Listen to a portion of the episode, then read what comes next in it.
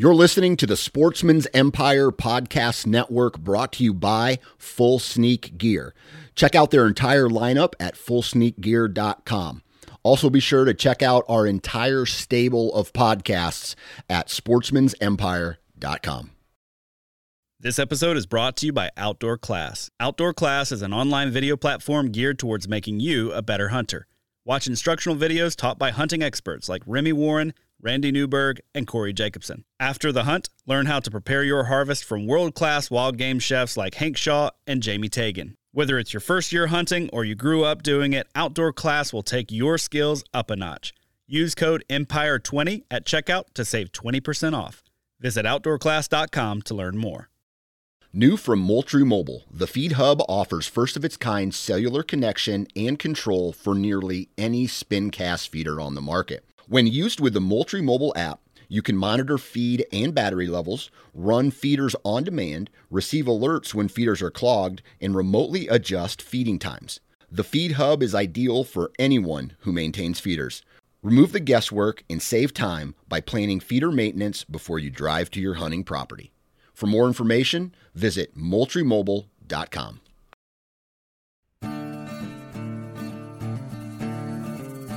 The Houndsman XP Podcast Network is taking you on the journey. Your host, Master Trainer Heath Hyatt, will combine his decades of experience as a houndsman and as a professional trainer that will light the path forward and make our packs lighter on this lifelong journey to become better hunters and houndsmen. There are no shortcuts, so lace up those boots and grab a dog leash. The journey begins now.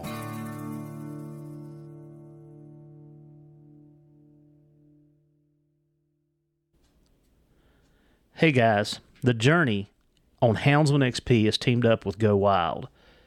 Go Wild is a social media platform that was made for hunters by hunters. If you guys and gals have listened to any of the other podcasts that I've been on, you know what a huge outdoor enthusiast I am. I love being in the woods with my hounds. There's nothing more exciting than hearing the thunder of a spring gobbler. I love fishing for trout in the brooks and the streams, and I love being on the river chasing that ever-elusive fish of a thousand casts, the muskie. Go Wild is the place that I can post my trophies, hunts, and memories without being censored. But Go Wild is so much more than that.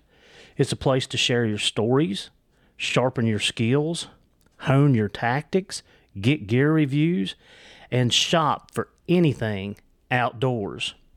When you make a purchase from the Go Wild store, everything is free shipping. Anything that you purchase anywhere in the country, no matter how big, free shipping. So go down to the show notes, click on the Go Wild link at the bottom, and get signed up today. And let's go wild. Today on The Journey, we're actually going to talk about, it's a short journey, but it's a journey nevertheless. That's what this podcast is about, is, being on a journey. And John Wooden once said, if you guys know who John Wooden is, he was a UCLA basketball coach that won more championships than anybody.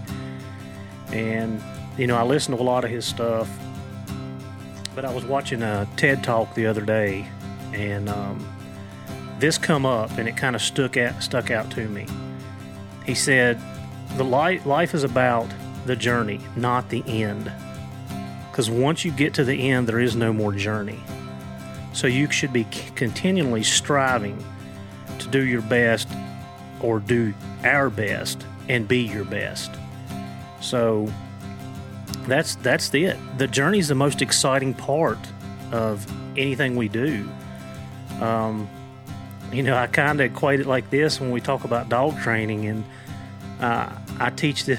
I've said this in my classes a couple times, that it's like being 15-year-old and having a little girlfriend down the road, and she calls you and she says, "Hey, hey, come over, my parents are gone, and you get on that bike, and I mean, you just pedal, and you're just doing all you can to get there. But once you get there, the excitement's done because you're there. And dog training, it kind of works the same way, but talking about the journey.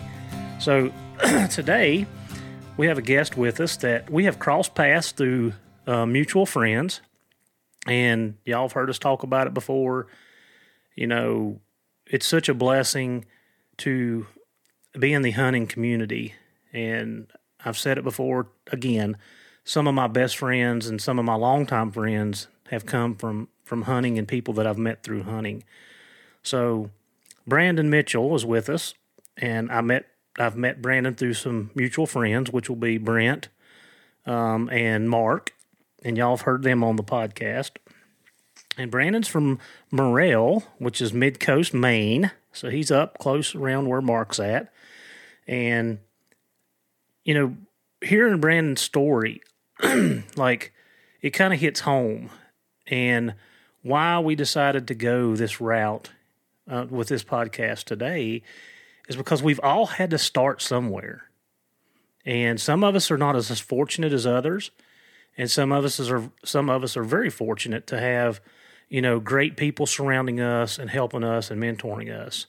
And, you know, Brandon now has that person in place, actually a couple people, but I'm going to let him tell his story. So, Brandon, how's things up in Maine today? Well, not too bad. It's starting to cool down a little bit, so got the heavy jacket on again. It had been warm for a few days, so now it's cool and what winter's starting to set in, I guess. Yeah, I think last time we talked. So is deer season still in there? Yeah, there's 2 weeks of muzzleloader season left. Okay, that's it. And then the only thing that's left after that would be cat and coon. Is that right? Yeah. That's right. Cat comes in Thursday, I believe. Thursday the 1st? Mm-hmm. Yep, and coon, that comes in the 1st of October, goes to the end of December. But I bet you know, coon hunting, I know we're going to get into this in a little bit, but I bet you when, you know, coon hunting up there, like, if it's like it is here, most time January here is rough because the boars are rutting, they're traveling, they're not moving, I mean, they're moving a lot, and the sows aren't moving. And the cold weather, cold temperature, I bet you're probably a month ahead of us. Are you getting that type of – what's your hunting like in December up there for coon? It's kind of tough here all the time, really. We don't have a huge coon population, but it's decent. Yeah, I think the middle to end of December is when they start to rut, you know, like, as you described with the sows laying up and the boars running all around. And, you know, something else that we had talked about before too is I can't see my, and I've been to Maine and I've hunted in Maine and I've got some friends that hunt there. I mean, Horse BB, and I've got another friend of mine in New York that goes up. Like, coon hunting is not a predominant sport or hunting activity in Maine, is it? No, not at all. Yeah. I mean, I bet you it's, you know, yeah. I mean, I don't know the population of coon hunters in Maine, but I would say it's very sparse at best. Yeah, I don't know a ton of people that do it. Right. I would say probably coyote hunting with the hounds is the most popular. That and rabbit hunting with beagles. So even over bear hunting? Yeah, with the hounds, yeah, I think so. Well, that's interesting. Well, I mean, coyote, you know. Go ahead. Yeah. You can run year-round here, so that helps. Ah, so there don't have to be a season in because, is it because they're a predator? Yeah, I would say so. It's just, you can't hunt on Sunday in Maine, but that's the only time you can't run. Uh-huh. Oh, well. It's Sundays, yeah. So, Brandon, tell the listeners a little bit about yourself. Just tell us who you are, what you do. You know, just give us a little background on you. Well, I'm a 31-year-old carpenter that got into dogs on my own. I didn't have no family, that has had hounds to speak of, at least not in my lifetime. And I started out rabbit hunting with a friend and a cousin, I guess, that got a beagle in high school. So I started out there, and then I guess 10, 11 years ago or so, I got one beagle, and then grew from there. Started guiding some rabbit hunts here and there, hare technically. Mm-hmm. But so yeah, I did that for quite a while, and then I guess I got kind of bored of that and decided it'd be fun to chase some big game. So I got it in my head I was going to get a dog, a hound. So I went and got two, not one, but two 6-month-old pups to, I thought, go out and, you know, just catch some game quick with. Well, it didn't happen that way. So I hunted those for, I'd say about a year on anything I could get them on, really. And they never did do a ton. I actually sent them down to Brent after their fair season here. I sent them to him to see if being hunted hard like that would help. Mm-hmm. And they did go. I mean, they'd run a bear, but it was, they got cut, and it was all over for them. They wouldn't go back. Yeah. So let's go before we go any further. Let's go back a little bit. So you said you had beagles when you were in high school just out of high school. Okay. So you've only been running dogs. And I say dogs, beagles, and hounds for, 11, 12 years? Yeah, I did have English coonhound in high school that I attempted to coon hunt with, but it was honestly more of I cut the dog loose and I saw it again in a day or two. Did tree a couple coons with it here and there, but it was a hard feat, not knowing anything about it. So, right, I would say seriously into the dogs after I got the beagles is when I got serious about it. Now, the English dog that you had, was he a registered dog or just a mixed up dog, or do you remember?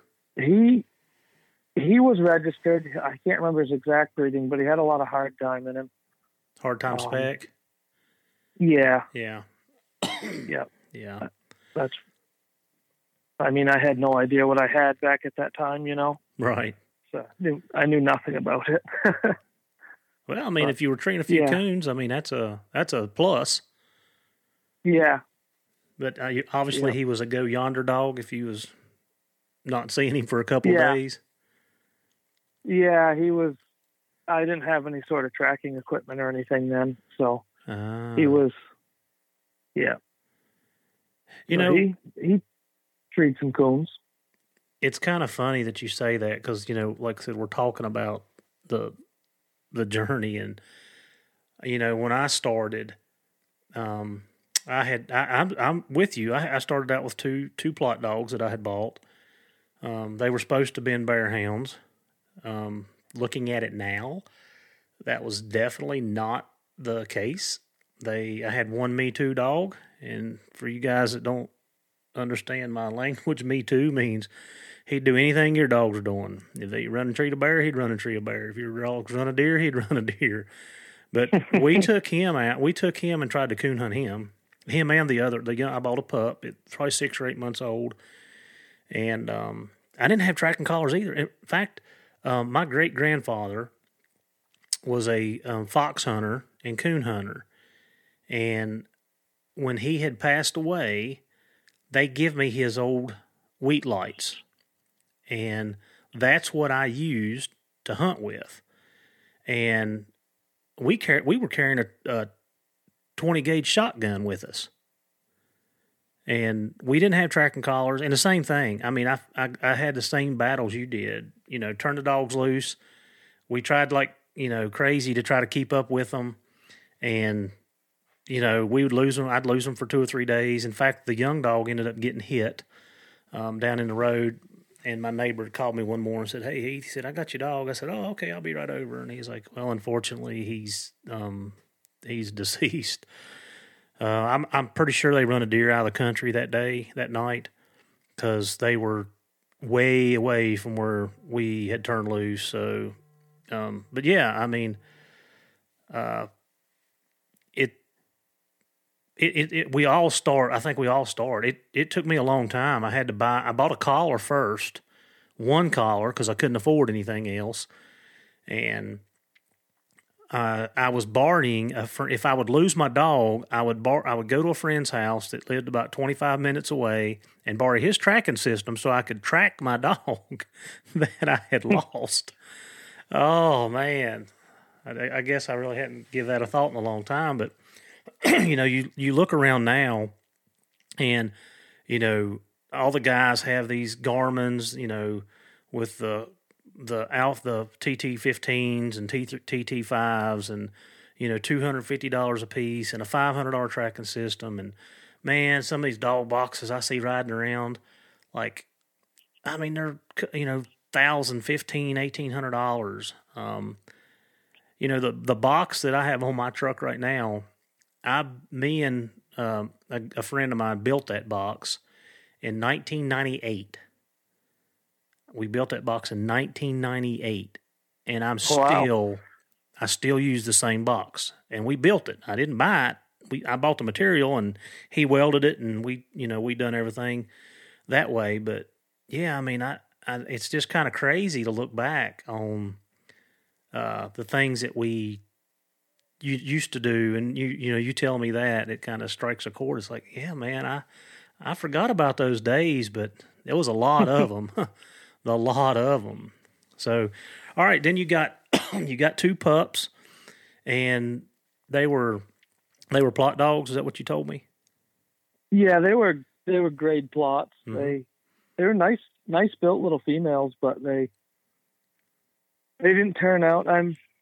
Maybe if someone had put more time onto them, they could have, but I was ready to move on, I guess, from that point.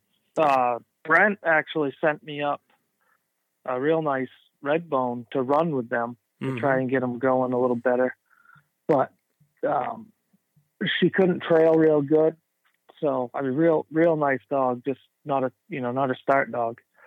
So it didn't really work. So I sent him back to her, but she was a nice dog for sure. So on there, you went from beagles. What struck your fancy to get it, to try to big game hunt? I mean, I know you live in a very good state for bear hunting and cat hunting. But what drove you? Was there a friend? Was there, did you hook up with somebody? How did that happen? I didn't. I actually just, since I was a kid, I wanted some dogs to chase bears with. Since I was a kid, I don't know why. It's just always something I was interested in. I did. Now and then, I'd see a guy that would ride around with what I assume were bear dogs. I'd see him ride by now and then with a 6-8 hounds head sticking out the side, and I thought that was pretty cool. So at that point, I couldn't get into it at that point. I wouldn't have known how or anything. And so just something that's always been in the back of my mind. I didn't say I got bored with the beagles, but I was ready to try something different. So I decided to get a couple hounds to try and run big game with. Well, and so start your journey there. What took place? You got a couple dogs. Kind of walk us through. You know, how old were they? What was taking place? How did you set things up to be successful, or in the long run you ended up not being? Tell us how all that come about, or what happened during that period.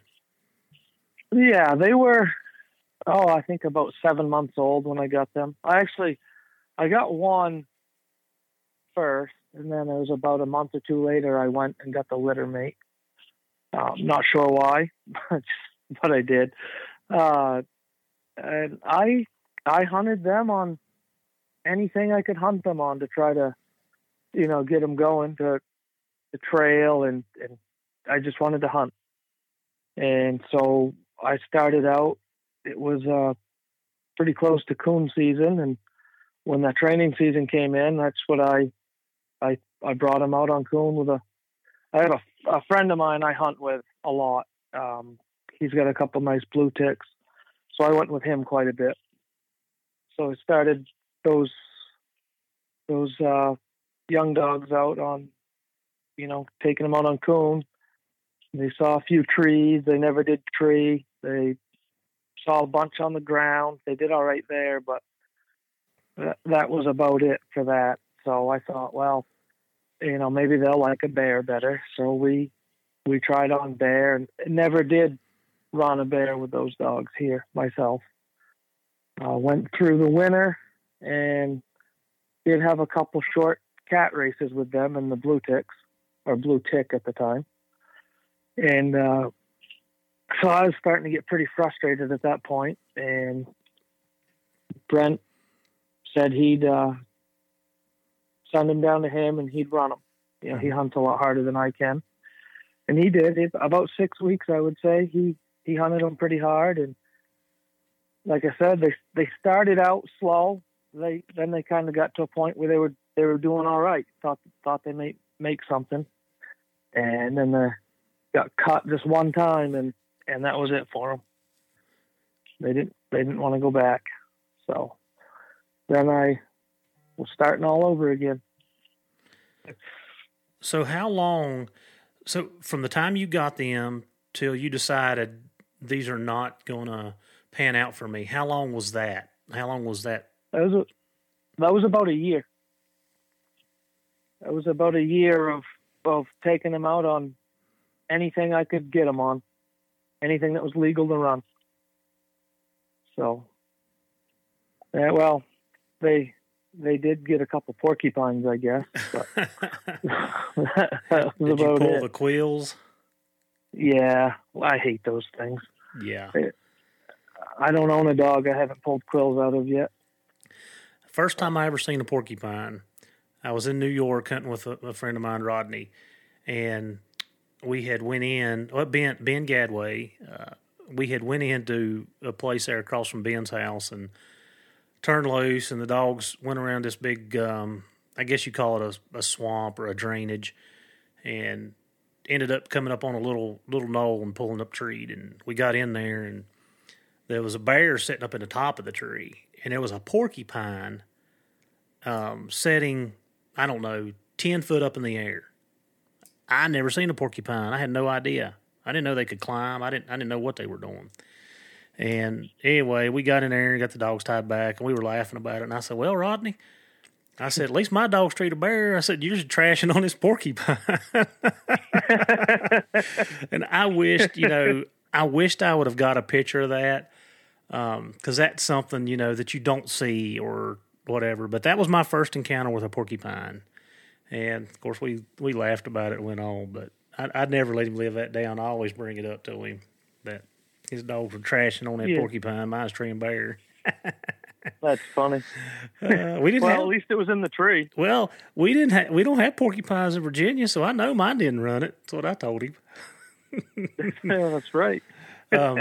So you went through a year, and you sent the dog down to BB's, and he hunted them for you. And then how did that conversation go? What did y'all decide? What did you decide was the best thing? And then what took place? Well, I decided I was ready to move on from them. They hadn't showed me enough for me to have any hope in them at that point. So I moved on and had located a couple other dogs from a couple of real good guys in East Tennessee. And so took a road trip. Mark actually went with me on that. Took a road trip and met some real good people and had a good time, and I came home with two male plots, a 4-year-old and a 7-year-old. The 7-year-old's a, you know, more of the trail dog, does a nice job, and the 4-year-old is he's got some nose, but he's more of a pack dog, and that's where I hunted with them starting this past season. So starting July 1st of 2022 is when I was hunting those dogs starting. Mm-hmm. So, yeah. So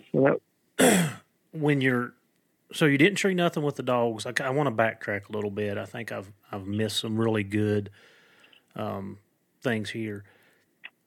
So when you were hunting those dogs and you weren't treating anything, I know because you and I've talked, and you know you got really discouraged. And what was going on? What was going through your mind? And you know, at what point were you at before you sent them to BBs? Like what? Just kind of tell us about the process there. Well, I thought I'd either just give them away or something and move on, and you know, maybe just tag along with some other guys and hunt that way for a while with no dogs of my own. Mm-hmm. And then that was when Brent and I decided we'd give that route a try to send them down to him. Mm-hmm. But you had told me a couple times that you had really contemplated what you were even doing. Yeah. There was more than once that I wondered why I was bothering and if I was going to continue. But luckily, I had some good people just constantly telling me not to quit, just don't give up. Mm-hmm. And that, just those words, simple words, were really helpful.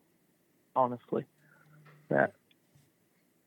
made me kind of regroup and keep going. So why was you contemplating giving up? I mean, just because you weren't catching bear, or you know, were there other factors that was going on? Well, it was that they weren't catching anything. Mm-hmm. It was almost like, I don't want to call it a waste because it's never a waste to go out in the woods with dogs, but it started to feel that way just because of the situations, and it started to wear on me, I guess. Constant feeling of failure. Well, I mean, you know, think about it. The money that goes into this, the time and the effort, you know, we can say blood, sweat, and tears because we all know I don't want to say sacrifices, but the things that we do to do the things that we love. Yeah. You know, I can, you know, I get it. We spend a lot of time, you know, my vacation. I mean, I'm very blessed to be in a job where I can take more time off than the average person. The reason is because I work 12-hour shifts, and we work 14 days a month on our schedule. So if I take 2 days vacation on my short week, I have 7 days off. So I'm very fortunate that way. But my vacation, the majority of my vacation is scheduled for hunting. I do take family, you know, I take family trips, but yeah, I mean, we don't schedule anything during hunting season. Like, you know, that's a no-no, you know, mm-hmm. You know, September, December, we going to be in the woods. We're going to be chasing dogs or doing something with the dogs. And, you know, that takes a lot out of a family. You've got to have a spouse that's understanding, and hopefully they're involved with you, so it doesn't put as much strain on that relationship, because I've been on the other end of that too. Yeah. So, yeah, I get it. I mean, like I said, I totally get it. We've all been there. So you got, yeah. What dogs, you know, if you want to elaborate on something, then, you know, please do. Yeah, well, just to kind of add to that a little bit, to put it in perspective, I would drive 3 hours one way, 2 to 3 days a week, and 3 hours back after week after week, and with no progress at all. So it was starting to make me really wonder why I was bothering. I had a diesel truck at the time, and with those fuel prices, and it was getting real expensive, mm-hmm. frustrating. And yeah, so that was kind of what was building on the wanting to quit, I guess you can call it. Yeah. And yeah, I think anybody that's had hounds, and this is the vision that I have in my head, because I can remember one day early on that I was very frustrated. I had my old Frosty dog. That was the first dog that I bought, and I did the same thing as you. I bought him at 6 months old, and he had been on several bear races. The guy that I got him from, Lance, who I hunted with, he'd been on several bear races, and I did the same thing you did. I took that dog out and hunted anything that would run up a tree with him. I didn't know any better. I'd drive around at night, me and some of my buddies, and we'd try to find possums crossing the road, coons crossing the road, anything that would climb a tree, we throwed him out on it. And I hunted him, so that was the end of December, was our end of our season. And back then, bear were hard to come by. It's not like it is now. We treed with phenomenal dogs. We were treeing 5 bear a year in December. Now, I'm not saying training season, but in December. And that was amazing. So I hunted him up till 2 or 3 years old before I ever caught a bear by myself. And I remember sitting on a rock on this one section of the mountain that I hunted and asking myself the same question. Heath, what are you doing? You're out here every day, you're walking your hind end off, you're feeding these dogs, you're hauling them around. And, it was a struggle. And I did the same thing you didn't do, is I didn't quit, even though I was so discouraged at times that I wanted to quit. But I enjoyed the hounds, the dogs so much that it kept me invested. So I think all people, everybody listening to this podcast can relate to that, and can actually go back through their memories and say, you know what, I've done that several times myself, and, here's why. And then, I was able to work out of those issues or situations or the dogs and move on and move forward and doing better. And here we are, 20 years later. That's what you're going to look back, 20 years from now, and it's like, man, it's been a long ride, but I've come a long way. Yeah. Just like you said, you sit down on a stump or something, and you just wonder why I'm missing all this time away from my wife and kids and work and what for. And then you'll get the dogs will do just a little bit more, and then you'll get a little more hope. That's right. It was a roller coaster, I guess, of emotions. Yeah, still is. It is. Yeah. That's part of hound hunting is, dogs are dogs. They have a mind of their own, and they're going to do the things that they want to do. So you got new dogs now, right? Yes, I do. All right. Yep. Tell us a little bit. You said you went and picked some up in Tennessee. Yep. Just kind of go through how many do you have? I have four. Four now. Yeah, well, actually, back up a little bit. At the tail end of that first season with the other dogs, mm-hmm. A friend had given me an older dog, a real good rig dog and trail dog. He had let me hunt that dog, mm-hmm. to to try and get those other dogs on some scent. But it wasn't until late in the season I was able to hunt her much. And that season she actually caught a bear by herself. But she broke before I could get in there. She's 11 years old at the time, mm-hmm. 11, maybe going on 12. So she couldn't hold it that long, but that was fun. And again, the other dogs still didn't do much. They didn't go with her or stay with her? Or... Well, I didn't let them go with her right from the bait. We can run off bait here in Maine. Mm-hmm. And so I was going to try to cut them in later. And when she got a couple hundred yards from the road, and they just didn't seem real interested in going. So that was the one and only time I had an opportunity to that season, run that older dog. Mm-hmm. So the bait shut down after that. They shut down. Sometimes they shut down fairly early, mid to late October. And is that because of the food source? It'd be hard to find a bear. Yeah. Yeah. Yep. Yep. Well, and y'all have some big country up there too, so. Yeah. From what I remember when I was up there. Yeah, definitely some big country. So, anyhow, I forgot to add that in, but, yeah, so now I have some fresh dogs. New to me dogs. All right. Well, I have the two I got from in Tennessee there. Mm-hmm. I still have the that old girl here. I don't think she'll do much next year, but she's pretty spry, so I might. We'll see when the time comes. I might try it anyways. She'll go out, a few miles trail and go out a few miles, and then just come back on her backtrack when she gets tired. She won't make a whole race. Is that the one you sent me a picture of? Yes. Okay. It is. Yep. I got you. Yep. That's the one. And I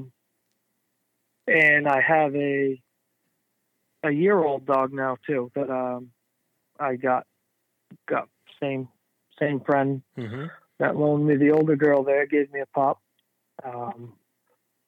Early August, I guess it was, I got him. And so that puts me at 4 now. The pup, he's been on a couple bear races. He's tree when Brent was up there with his dogs. Mm-hmm. And I've had him on the ground a couple times with my two other males there. Then, of course, I take him out and I coon hunt him as much as I can, and cat season's coming in soon, so I plan to hunt him on those too. Yeah. And so that was 2, the old dog and the pup. Yep. And then I got the 7-year-old male. He's a good trail dog.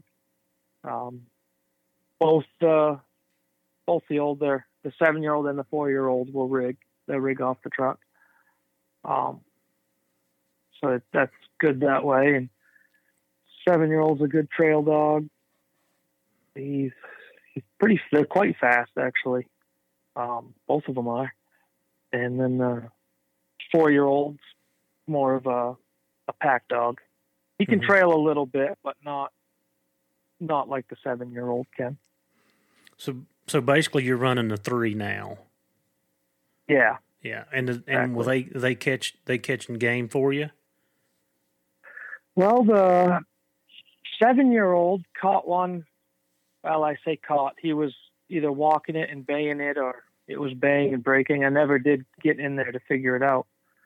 The 7-year-old caught one. I'm going to call it by himself there. And the last day of the season, actually, they treat a nice bear. But it was about 300 yards on the ground I wasn't supposed to be on, so mm-hmm. I couldn't shoot it out. Right. But yeah, they're good, solid running dogs. They're bear dogs, so they came from some real good bear hunters that treated me real well. I'm fortunate to have them. But yeah, that's, where I hunt, just to kind of go back to not being able to get in there, is it's about a 20,000 acre swamp. Mm-hmm. And there's some spots that are pretty near impenetrable.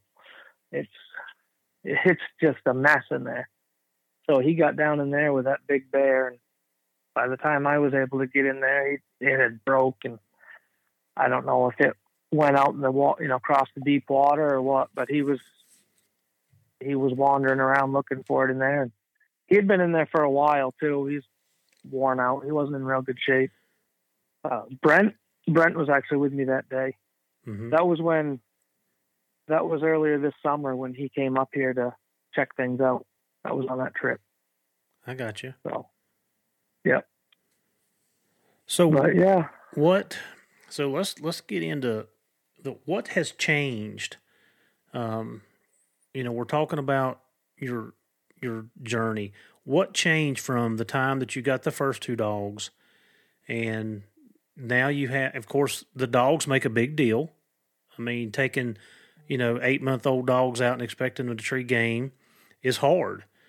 And now you've got dogs that have been run on bear, that know what bear are. So let's take the dogs out of the picture, because that's the number one piece to the puzzle, is having dogs that will actually catch the game. So what has changed for you from 3 years ago, 2 years ago until now? What's been the biggest change? I would say just listening. I try to sit back and listen to people that I feel are, knowledgeable and experienced. So just picking people's brains over the last year and a half or so, and bugging Mark and Brent with text messages just to learn as much as I can. And, even actively texting them while I'm running, mm-hmm. to see, help figure things out. Because even with the good dogs, it still isn't easy for me, being green myself. So knowledge and having somebody that I can, rely on to ask questions and insight, knowledge, that I think that's a big difference between the first year and last year. Just the first year, I really was just going in the woods with two dogs and not knowing much about anything, to be honest. Right. And so I at least had some resource to go on. And another thing is getting our own area to run in really helped. It allowed more opportunity because of the leaf system in Maine. It makes it tough. Mm-hmm. Yeah. I had a few runs of moose and had to deal with that. I think learning how to hunt the dogs, all that was just a cumulative learning curve, I guess I should say. Well, knowing both of the individuals that you spoke of, you've got a lot of experience with those two guys. And I've said it before, BB hunts hard. And, when I was down there and spent some time with Doug, and that Doug is kind of BB's mentor and been his, guidance. I don't know anybody personally that hunts as hard and as much as Doug.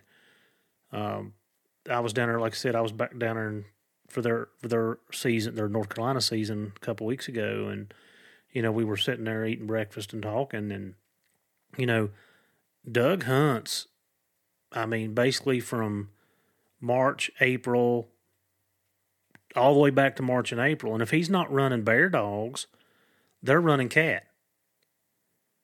And he's got a fox pen, and they're running. I mean, they have dogs loose 12 months a year.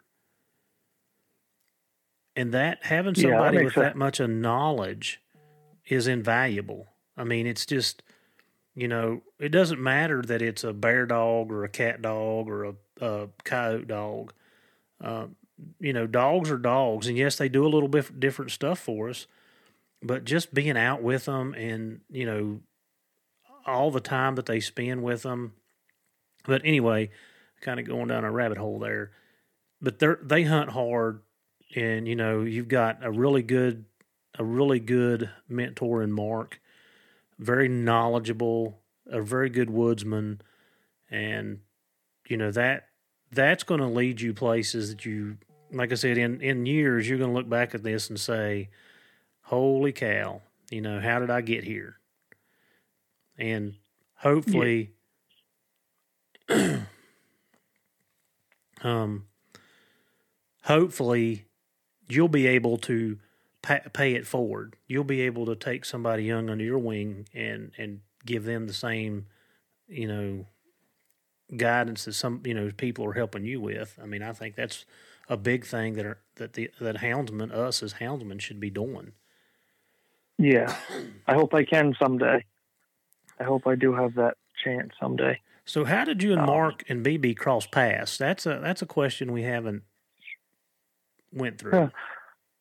Well, Brent and I we have a mutual friend that I went to high school with. Actually, he moved down to Virginia just out of high school to train dogs.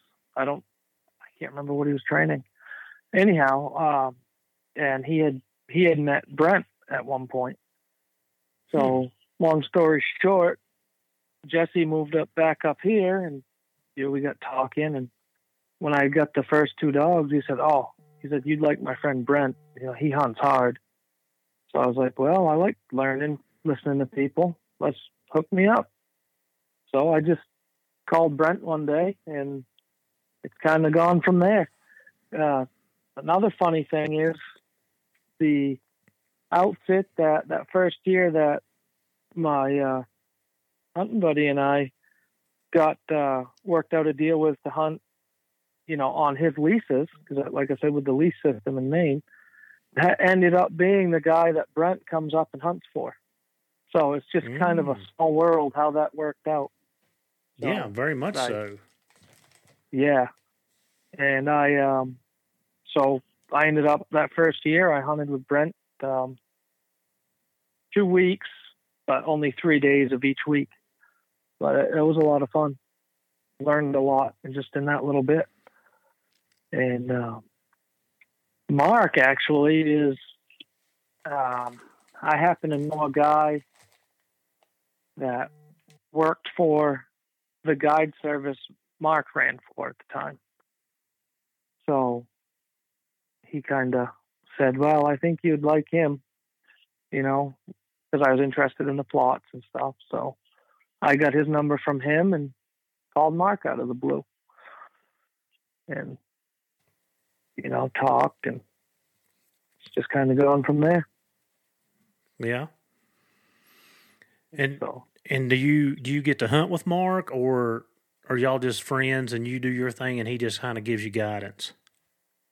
Well, so I went with him training season, not last year, the year before, and we had intended to hunt together last season some, but just situations didn't work out between my wife's grandfather being sick and Mark's different situations with guiding different areas, and some foolish guy thought he could drive his truck through a river. Tell us that story, because that, you know, when I seen the picture, I'm like, my Lord, how many times have I done? I haven't been in that situation, but I've been in similar situations to you way too many times. Well, the area I hunt is kind of split by I'm going to call it a river. It's 25, 30 feet wide. And it's passable most of the time. And so it was early on. We just put the baits out and none had been hit yet. So we were just riding the roads rigging, and we had one last road to hit, and it was the one across the river. Now I can go out, hit the paved road, go out around 6 or 8 miles and back in. Well, I didn't really want to do that. So they had got some rain. I pulled up to the stream there, and I was like, well, it does look a little deeper than last time, but it doesn't look that bad. So I started to pull in a little bit, and by the time I decided it was a little too deep, I hit the brakes to put it in reverse. That current got under the truck and pulled it right in. So I didn't open the door, so I jumped out the window and climbed up onto the roof of the truck and down onto the dog box and grabbed my tie outs and pinned them out and got all the dogs out and hooked up just in case I didn't know how stable the truck was, if it would keep going down the stream or not. So got all the dogs tied out and waited for help to arrive, basically. Now, was that during one of your times of what am I actually doing, or was that during a period where you were getting your footing and everything, you seen progress made? Yeah, that was at a time I was feeling pretty good about stuff, and that, I didn't know if I'd ever hunt again after that. To be honest, it was I was an expensive mistake.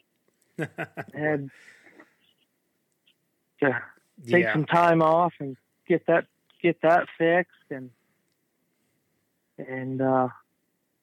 my poor wife, she puts up with an awful lot.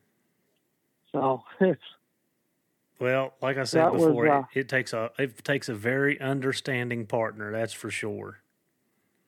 Yeah, she's not always thrilled about my adventures, but she's been really, really good. She's a real good wife and mother, so that helps a lot. But I did have to wonder if that might be the end of my hunting with the hounds for a bit. Yeah. But that's all past now. Water under the bridge. But, so that was that ate up. I lost quite a bit of hunting time because of that, being out of vehicle and just all the chaos with it. But so Mark hunts that same area some. So I did. He had a client that got a bear, and I did actually hiked in from the other side and helped them pack it out. So that was fun. Got to do that. Help them get their bear out of the woods. Mm-hmm. Give them a ride back around. And that was a lot of fun that day. So, so you've went from 6-month-old pups, 8-month-old pups, to wandering around in the woods for basically a year, asking mm-hmm. yourself, what am I doing? To, you run into BB, you get some guidance. He tries, he helps you out. You've made a good friend in Mark, and you've got some dogs now that have got promise. So what is your goals? What is your goals for this upcoming year? Like what do you want to accomplish by the end of season? Like what's going to satisfy you and say, okay, I'm making progress? Well, I would say my biggest limiting factor on bear hunting is time. Time to hunt. So like I said, the running grounds are 3 hours one way, and I drive back and forth every time. Mm-hmm. So my goal is I want to make the most out of what time I can hunt, if that makes sense. I need to learn to hunt with my dogs more. You know, I had a few times where I had some losses. The dogs had made some losses, and I couldn't figure out what was going on. I'd pick them up and look for another one. Well, and after talking to Brent and or Mark, it was probably the dogs just took it backwards. And had I walked them the other way, they probably would have carried on just fine. Mm-hmm. So working on myself is one of my major goals for this season. And, of course, I'm excited to see what that pup turns into. I'd like to get him. I hope he turns out good. And I'll try all the dogs on cat. Like I said, it comes in Thursday, but we don't have snow yet. So you kind of traditionally here, we look for a track in the snow and turn out on it. So that's where my hunting with the dogs will start again, is the cats. And you mentioned to me before, you're gonna cat hunt him and coon hunt him and just continue to keep him busy. Yeah, exactly. Until that pup, I'll hunt him on anything I can. Like I said before, just my thought on that is any chance he has to trail or tree or bay something is 10,000 times better than him sitting in the kennel waiting for bear season alone. Mm-hmm. So that's my thoughts on that. And I'll try those other dogs on cats. I don't believe they've ever run a cat, but it's worth a try. Right. So, well, yeah. I mean, keeping them in the woods and keeping them busy. I mean, I used to, I don't do it as much, but I used to, get my young dogs started on coon, and I'd hunt them until they were running and treeing on their own, and then kind of switch them off. That's kind of what I did. And our lack of season here, it makes it hard for us.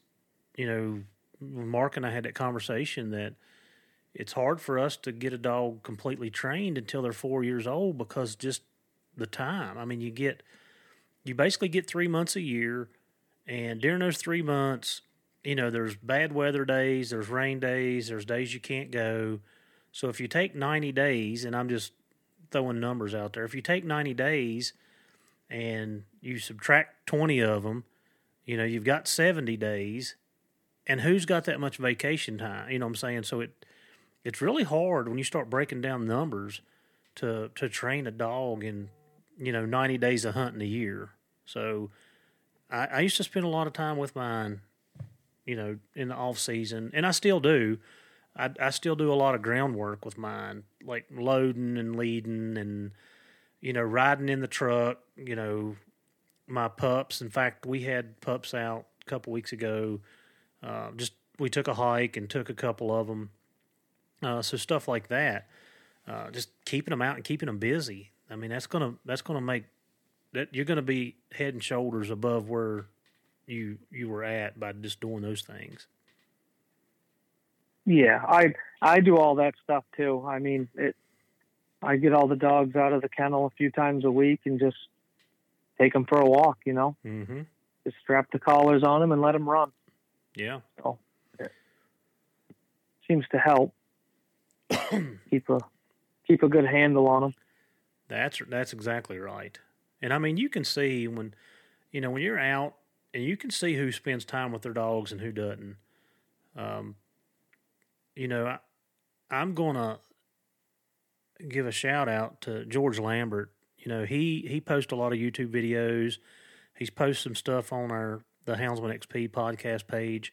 He puts out some really good content, and you can tell that he spends time with his dogs, and if you sit back and watch, you'll be able to pick those guys out. And that's the guys that I want to learn and listen and be able to get knowledge from. Yeah, absolutely. So Brandon, I miss a lot of stuff. Yeah. No, you're good. Yeah. I miss a fair amount of stuff. I'm not the only social media I participate in at all is the Go Wild there. I mean, I'm not on Facebook or anything like that. So right. I don't see a lot of different people's stuff. I guess I miss out that way, but I just like to try and stick to myself as much as possible and not deal with any of that drama. Yeah. I'm with you. Yeah. So as we wrap this up, if you were going to tell somebody that was just getting into hunting and struggling, what would be some advice that you have been given or that you have learned? You know, you've been doing this. You've been doing the hounds 4 years, right? Yeah, no, it'd be about 2.5, I guess. 2.5. A lot longer if you count the beagles. Right. So 2.5, 3 years. You've been running hounds. Like I said, you started off rough. We had no guidance. Basically, you were, to put it in layman's terms, you were wandering around in the woods aimlessly because you didn't know. Yeah, exactly. So what advice would you give to somebody that's starting out and is struggling and don't know what to do? Well, first thing I guess I would say is see if you can find somebody that does know what to do, that is willing to work with you and give you advice, even if it's just a phone call or text message or what have you, and just don't give up. Just keep trying. Hunt as much as you can. Because I think that's the only way you're going to be successful is to be in the woods. And try to, if you have a family, make sure you put them first also. That's a hard balance, isn't it? Yeah, I made that mistake for quite a while. That's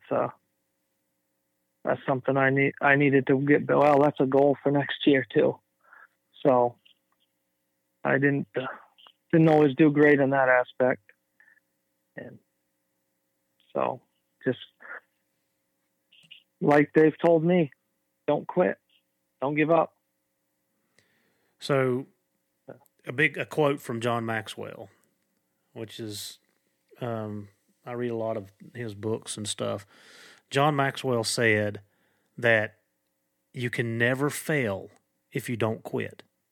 But if you quit, you're going to fail inevitably. So if you don't quit, don't give up. Keep pushing, keep driving, reach out, try to find some help, and get somebody that will take you under their wing and help you, or at least give you guidance. And,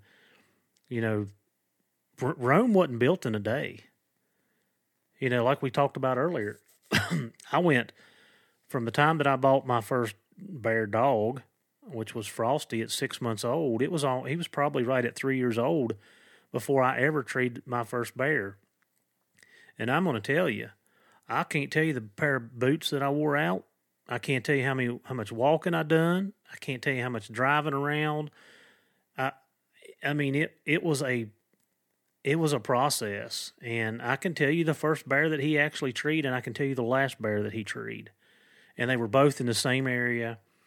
And, it was like winning the lottery for me, that I had put in 2 hard years of hunting and walking and hunting and walking. Now, yes, if I went with somebody else that had bear dogs, Frosty was always there. He'd run a tree with them. Question like that. But to go out and do it by myself, it was a 2.5 year ordeal. And I still wasn't good at it. I'd tree a bear here and there. I wasn't treeing 10 a year for no means. I was treeing maybe 2, 3. And, as I got better dogs and I started learning, just kind of what you're saying, things started to get better and better and better. And, it continued. But, yeah, I mean, you can't expect success overnight unless you have the money to go out and buy you two or three, you can buy two really, really good dogs and you're going to catch bear. But most of us are not in that shape to do that. So take your time and enjoy the process and understand that, you know, it's okay to fail. And the mistakes that you made, Brandon, you know, that you and I talked about before, like, you learn from those mistakes and you won't do those again. Just like you said, you picked the dogs up and went on with them instead of, you know, maybe walking in the other direction. I guarantee you this year when that happens, you're going to turn right around and start walking in the other direction and see what happens, aren't you? Oh, yeah, for sure. Yeah. I'm not a very patient person by nature, so that's definitely something I got to work on. Let the dogs work. Yes. You know? We all are bad about that because we want that instant gratification. You know, we want the dogs to come off the truck screaming and down over the mountain and, you know, get treed. You know, dogs start picking a track later in the season and they're picking and picking and picking. And, you know, we get aggravated and we go down and we get right in the middle of them. And, you know, okay, well, I'm just going to call my dog off of this instead of, you know, letting that dog work.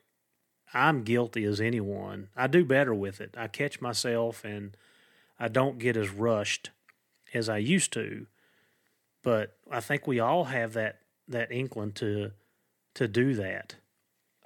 And, you know, probably sometimes we're doing our dogs just a disjustice because we're not giving them the time and the opportunity. So yeah, I agree. I mean, there was a time when Brent was up this year. All the clients had tagged out, and him and I decided to run together a day. And he put two dogs down, and I put one down, and the guy I run with there put one down. And they milled around, and they went off, and I'd say 3/4 of a mile out, my dog split. His dogs went down, treed the bear, and there I sat without a dog on the tree, and I was kind of irritated. I was trying to figure out what my other dog was running. It ended up being a moose, and I had to address that. Mm-hmm. So, you know, I'm a little irritated. I wanted my dogs in there on that. Hemmed and hawed, and started going into the tree, and something happened. It ended up calling the dogs out on accident, actually, by trying to call another dog in. It's kind of a messed up thing. So I'm all irritated. And Brent told me, he said, you don't sit there and sulk and complain about it. You take your dogs and you walk back in there and find where the bear went. So there. Kind of hit home a little bit, so that's what I had to do. That's right. Never did find it again, but I mean, we spent a solid couple hours walking dogs down in that swamp to try to find the track again. And just little things like that, like, could have found the track just as easily as not, you know? You never know. Never know if you don't try, right? Yeah. Like you just said, you won't get anywhere if you don't try. Yep.